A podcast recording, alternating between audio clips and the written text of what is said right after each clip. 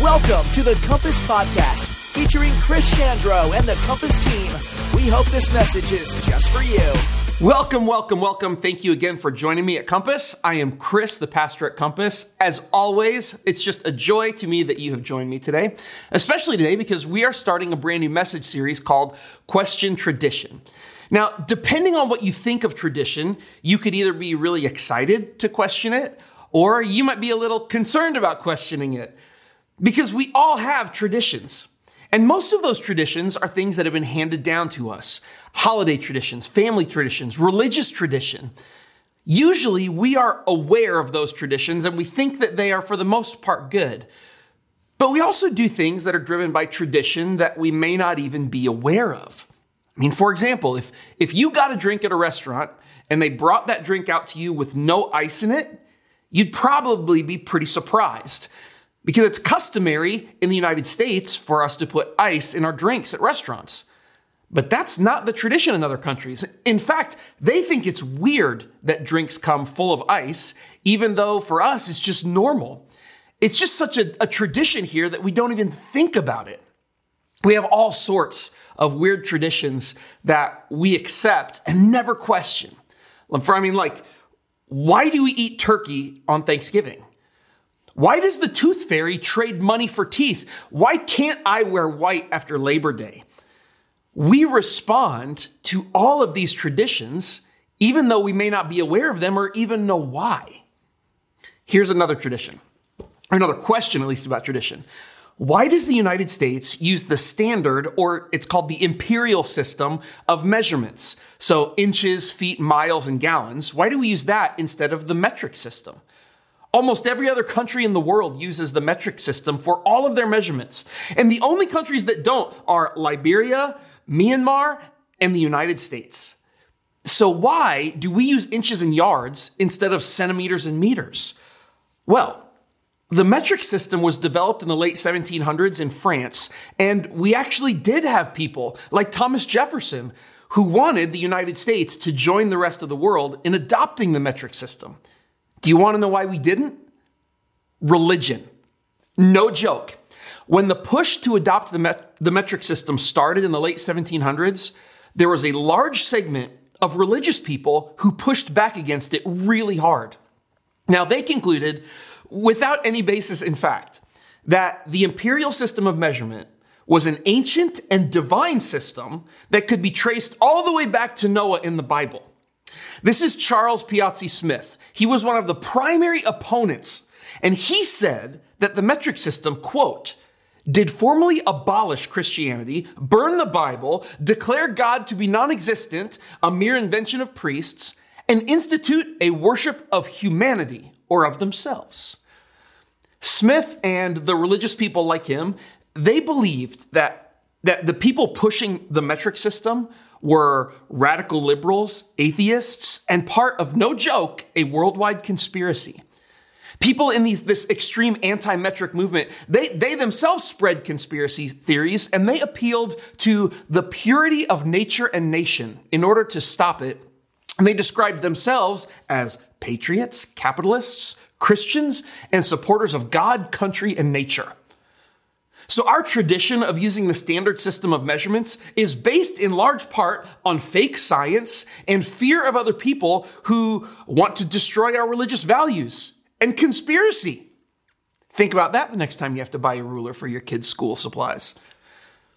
Tradition can be a good thing, but even traditions that are founded in good things can over time actually hurt people. And the power of tradition can be so strong that even when it doesn't make any sense, we will still let it guide our lives.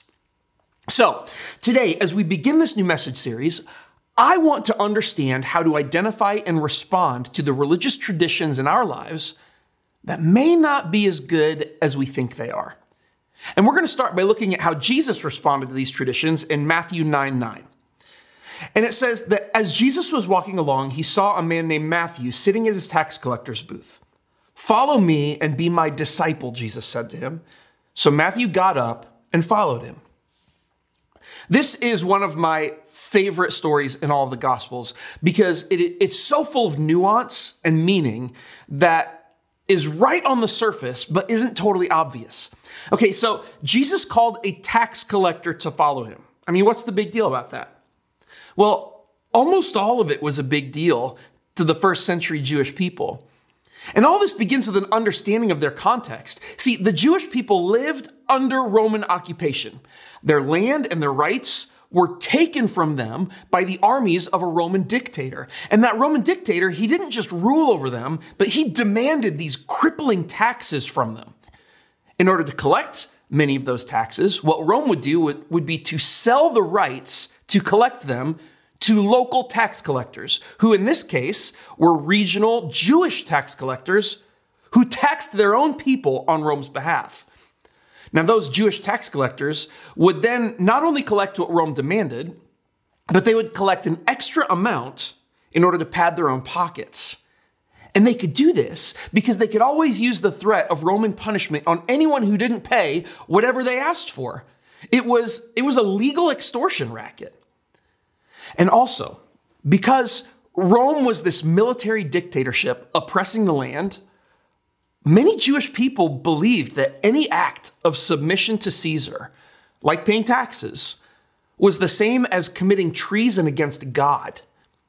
As a result, Jewish tax collectors, like Matthew, they were seen as traitors who had sold their souls in order to aid a foreign occupier in order to oppress their own people. So, I mean, tax collectors were so despised that they were they weren't allowed to serve as witnesses in trial. They weren't allowed to participate in the synagogue, which was their modern day church. I mean, they were the worst of the worst. Think about it this way. Currently, Russia is invading Ukraine and attempting to take over and occupy the whole country. Now, imagine how the Ukrainian citizens feel about these foreign invaders who are actively killing and oppressing their people. Now, Imagine that you are one of those citizens and you live in a Russian occupied city. And you have a Ukrainian neighbor who comes to you demanding money in order to pay taxes to Russia. And on top of that, they demand an extra 25% fee that's going to go directly to them. I mean, you can understand how traitorous and hated tax collectors were, and even why they, they might have been cut off from being part of the Jewish community. But there's more. Matthew writes this in, in verse 10. Later, Matthew invited Jesus and his disciples to his home as dinner guests, along with many other tax collectors and other disreputable sinners. But when the Pharisees saw this, they asked Jesus' disciples, Why does your teacher eat with such scum? In addition to being traitors and extortionists, tax collectors were considered to be notorious sinners. In part, that was because good religious Jews wouldn't have anything to do with them. And, and because they were cut off from life in the synagogue, cut off from the religious and social heart of the community. As a result, they were known to live in a, a very Roman way. And, and because they lived in a Roman way, they rejected much of Jewish law, including the sexual and dietary and purity guidelines that were there. So when Matthew, who's basically writing his own story here, says that he invited Jesus to a dinner at his house with many tax collectors and other disreputable sinners, he's saying that he invited Jesus to a Roman style party where there were other Roman traders, prostitutes, and other really bad people. Which brings us to religious tradition. Religious Jews did not associate with pagan Gentiles or other notorious sinners. And this tradition was rooted in the commands of the law not to engage in the idolatry of the Gentiles, which, which basically became a tradition that said this Your holiness depends on your ability to keep away from people who are not holy. And we can see that this tradition was lived out in the response of the Pharisees, who asked Jesus' disciples how he could possibly eat with such scum. Righteous people are supposed to associate with other righteous people, never with tax collectors, tax collectors and prostitutes. I mean, this is settled tradition that had been followed for generations. But look at Jesus' response in verse 12. When Jesus heard this, he said, Healthy people don't need a doctor, sick people do. And then he added, Now go and learn the meaning of this scripture. I want you to show mercy, not offer sacrifices. For I have come to call not those who think they are righteous, but those who know that they are sinners. It's here that Jesus, confronted by the religious tradition of the Pharisees, questioned that tradition. And I want to show you what their tradition said. And then I want to show you what Jesus said. The Pharisees' tradition said that sinners are evil. It's black and white. There are good people and then there are wicked and evil people. And whichever you are determines your position in our religious society. And the Pharisees' tradition said that adherence to the law is everything. Again, it's black and white. If it's a religious rule, you follow it. Following the rules is everything. So, I mean, making personal sacrifices and separating yourself from anyone who doesn't follow the religious rules, that's how you show your holiness to God. And then finally, the, the, the religious tradition of the Pharisees said that righteous people are elevated. The people who adhere to the religious rules the best are the ones who are platformed and elevated into the center circle of religious society. And the only way to get there is by your personal righteousness. Sinners, or the evil and the unholy, who don't adhere to the rules of the law, are left on the outer edges of the circle. Now, if they choose to become righteous like the Pharisees, they can become elevated too. But otherwise, your level of inclusion is based on your level of righteousness. That was the tradition of the Pharisees. But now, look at what Jesus said to the idea that sinners are evil. Jesus says, Your tradition says that these people are evil and not to be included in the kingdom of God, but I say that they're sick and they're the ones who are most in need of inclusion into the kingdom. See, Jesus broke with the black and white tradition of the Pharisees to say that sinners are sick. Sin is evil, yes, but, but these are people who are sick and need help. No hospital would ever leave a sick person out on the curb because that person was too sick to come in. Rather, a hospital is a place full of sick people. And the kingdom of God also welcomes the sick and the sinner.